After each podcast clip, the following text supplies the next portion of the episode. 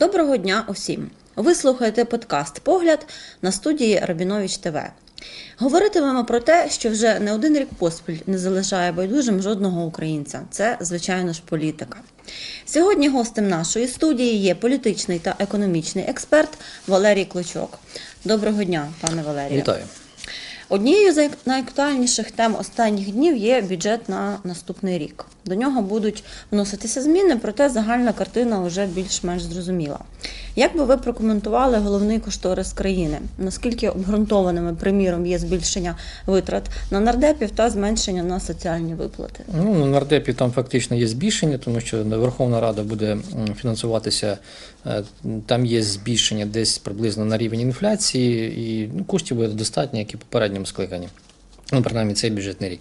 А щодо соціального забезпечення, там також, якщо говорити щиро, то особливого зменшення немає. Що стосується саме субсидіювання, єдина цифра, яка заявлена в 47,7 мільярда гривень, вона відрізняється від попереднього року в 55 мільярдів гривень. Але там у проєкті бюджету зазначено, що, наприклад, е, дота, перепрошую, субсидії малозабезпеченим громадянам на придбання твердого вугілля та скрапленого газу будуть розподілятися через Міністерство соціальної політики.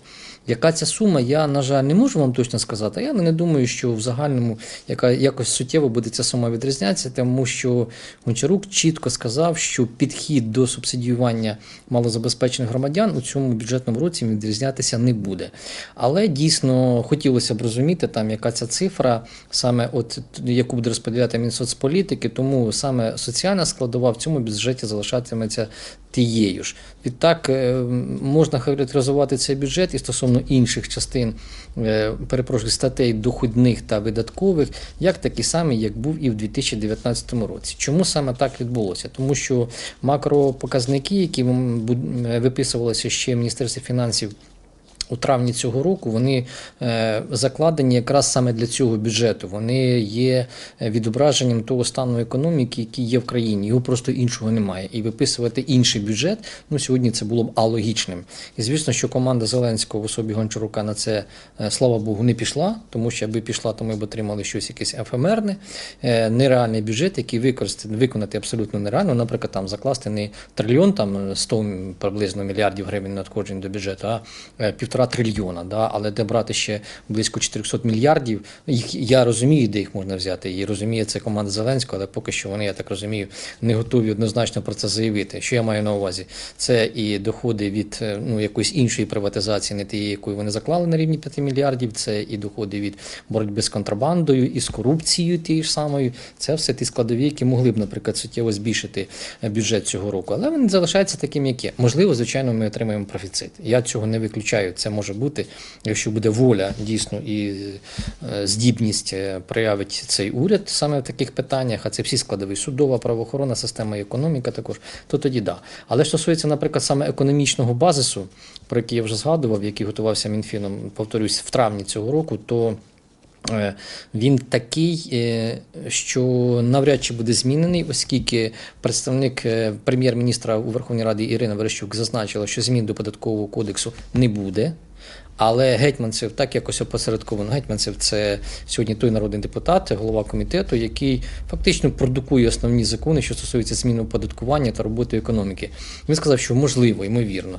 Я допускаю, що певні зміни можуть до податкового е, кодексу можуть бути саме в частині, наприклад, збільшення акцизів на тютюнові вибори, на е, вироби на алкоголь, на інші там моменти. Але що стосується там рентних платежів, на корисні копалини і всього решту, е, податку на доходи фізичних осіб, тобто ну загальної системи оподаткування, то вона навряд чи буде змінена в цьому проєкті бюджету.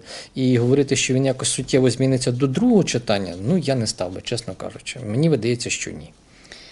Незабаром Україна має провести перемовини щодо продовження транзиту російського газу через нашу газотранспортну систему. Тристоронні переговори вже заплановані на 19 вересня. Які ваші прогнози? Я думаю, що контракт буде підписаний, тому що є розуміння в усіх і в Росії, е, і в Україні в необхідності, ну хоча б на рік продовження цього контракту. Чому я говорю на рік? Все впирається у будівництво дуже серйозного проєкту Північний потік, 2 який мав би забезпечити часткове, перепрошую. розвантаження української газотранспортної системи. Об'єм газу, який сьогодні Росія готова продавати до Європи, сягає близько 200 мільярдів кубічних метрів. Це в той час, якщо, наприклад, брати 2018 рік, він був вдвічі менший. І звісно, що але е, до питання 200 мільярдів, що це за об'єм для Європи? Е, Для Європи це половина, приблизно навіть менша половина обсягу газу, який споживають країни Європи старої, нової для потреб і промисловості, і побутових потреб. Тобто споживання газу в Європі постійно збільшується. Відтак, звичайно, Росія зацікавлена в тому, щоб були в неї потужності для поставок цього газу. І Північний потік 2 це не альтернатива, це додаткова нитка. Тому сьогодні довкола саме ГТС української дуже багато політики. І вона ну не безпідставна, тому що дійсно сьогодні Україна є заручником ситуації геополітичної війни, анексованого Криму і е, володіючи одноосібно українською транспортною системою. Ми себе постійно наражаємо на небезпеку в тому плані, що ну немає нікому окрім нас, і кому її захищати, лише ми є її власниками. І звісно, що ми сьогодні абсолютно фінансово спроможні обслуговувати, але мені видається, що саме питання концесій воно більш ніж перезріло. Якщо ми, наприклад, ведемо як інвесторів, наприклад, західних інвесторів в українську ГТС в частині там не контрольного пакету, але якої частини, да, то ми матимемо змогу якогось суттєвішого впливу на політику Росії саме в питанні газовому. Я маю велике сподівання, що сьогодні такий е, законопроект підготується. Ну він я наскільки так уже читаю у ЗМІ, то він да дійсно готується. Такі думки сьогодні вирують і в уряді, і на Нафтогазі. І можливо, це питання буде зрушено з місця, і ми отримаємо найближчим часом консорціум разом із західними країнами.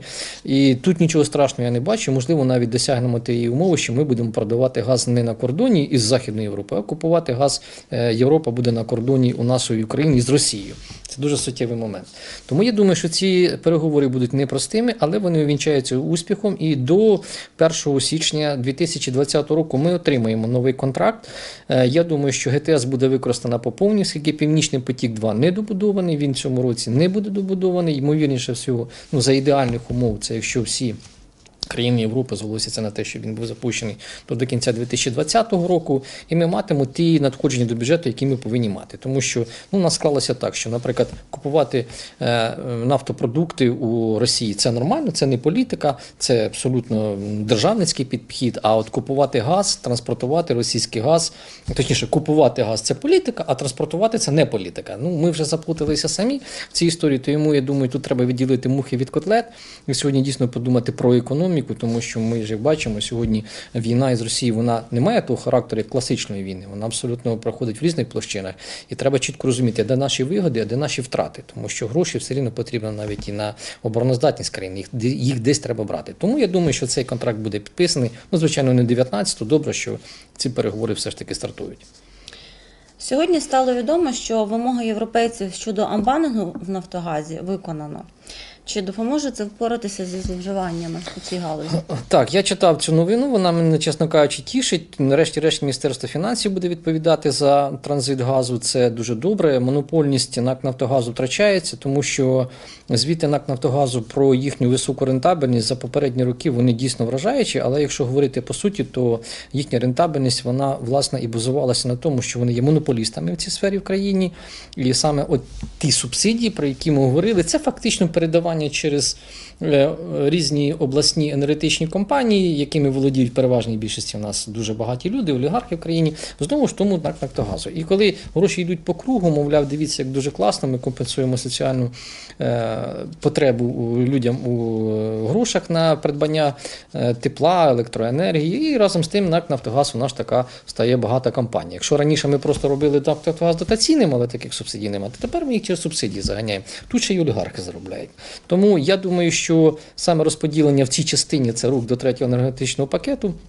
України і «Нафтогаз» в цій частині вже я думаю, що буде більш е, ну, обережнішим у своїх висловлюваннях, тому що інколи заяви, які вони продукують, ну вони, чесно кажучи, ну не те, що мене дивують, дивують і моїх колег, спеціалістів, які добре знаються на енергетичних питаннях. Можливо, вже як Нафтогаз зверне увагу на те, що їм треба все таки відповідально ставитися заяв щодо видобутку власного газу, українського е, надходження. Але чи це буде? Ну, побачимо. Поки що це добрі рухи. Тим паче, що е, компанія ця державна вона була створена 3 чи 4 роки тому. Це весь час що заважало зробити, передати її в Мінфін?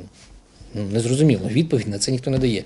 Мені хотілося, аби, аби винні дійсно були з'ясовані в цій історії, вони понесли відповідальність. Це у нас як виходить, що ну дуже добре, да? це відбулося. Всі поплескали в долоні і поїхали далі. А чому так всі попередні роки були? Які втрати від цього понесли? Ніхто не говорить. Як ви вважаєте, чи варто очікувати прогресу у питанні мирного рішення конфлікту на Донбасі? Почалося розведення військ по лінії зіткнення. Що може бути далі? Ну, Що може бути далі, прописано в Мінську 2.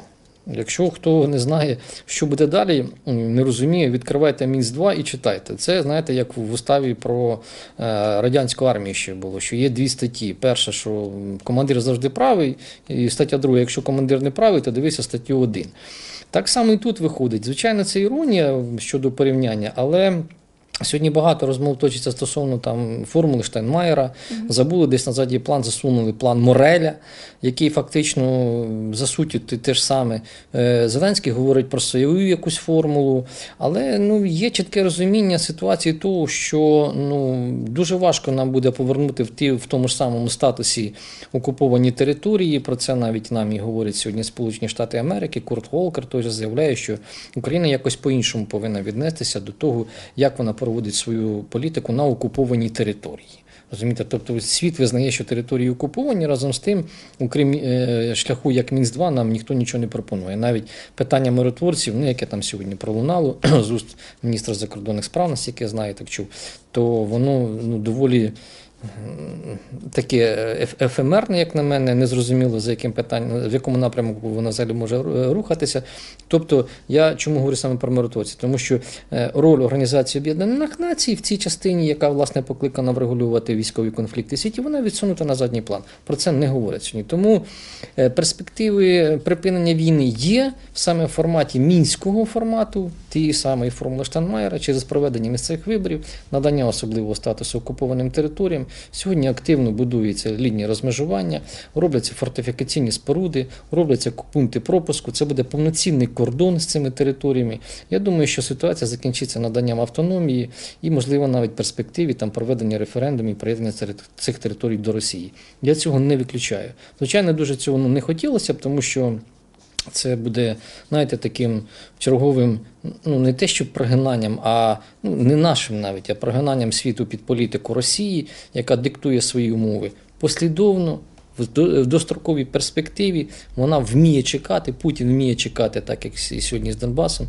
Він фактично вимусив е, Україну на такі кроки, е, змусив поступатися і змусив сьогодні буде. Ну фактично, ми отримаємо ситуацію, коли змусили Україну виконувати мінські домовленості. Хоча знову ж таки, давайте повернемося в 15 рік, коли власне вони були підписані. Вони ж ці угоди були підписані не вчора, і не сьогодні, і в нормандському форматі, який буде проходити, ну, мабуть, да, у жовтні за такими повідомленнями, чогось нового навряд чи підпишуть.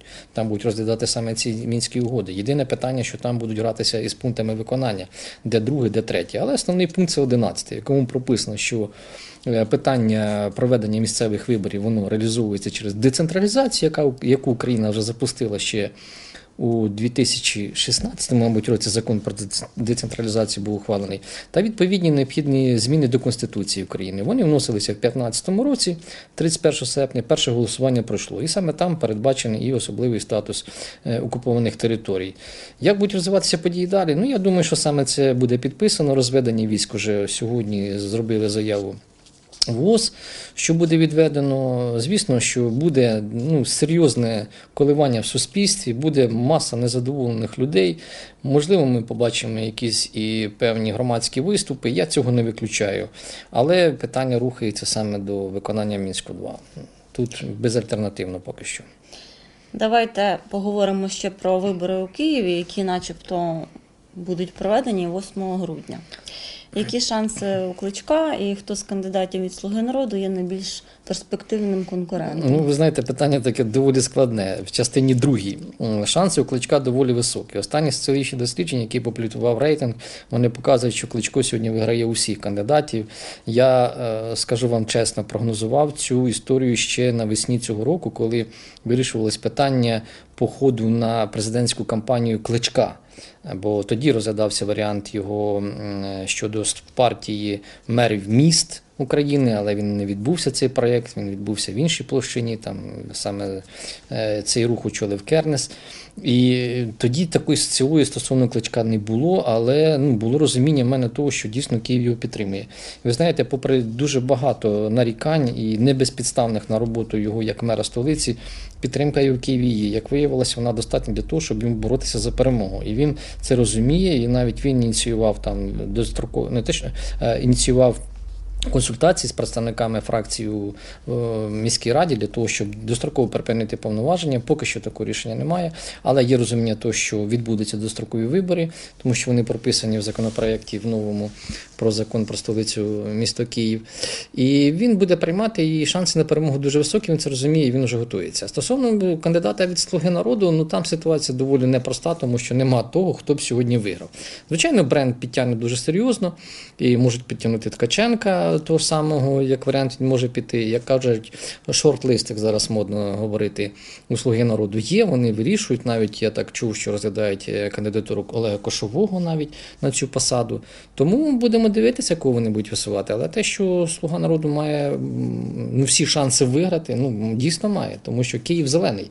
Всі мажоритарники тут виграли. І якщо ще вчора там здавалося абсолютно нереалістичним, е, виграш будь-кого із них, да, якщо подивитися вже назад, то сьогодні це абсолютно адекватна історія, яка може мати продовження успішної для них. Дякую вам, І вам пане дякую. Валерію, за бесіду. Нагадаю, сьогодні з політичним та економічним експертом Валерієм Кличком ми говорили про політичну та економічну ситуацію в країні. Слухайте нас на Рабінович ТВ та до нових зустрічей. Хай щастить.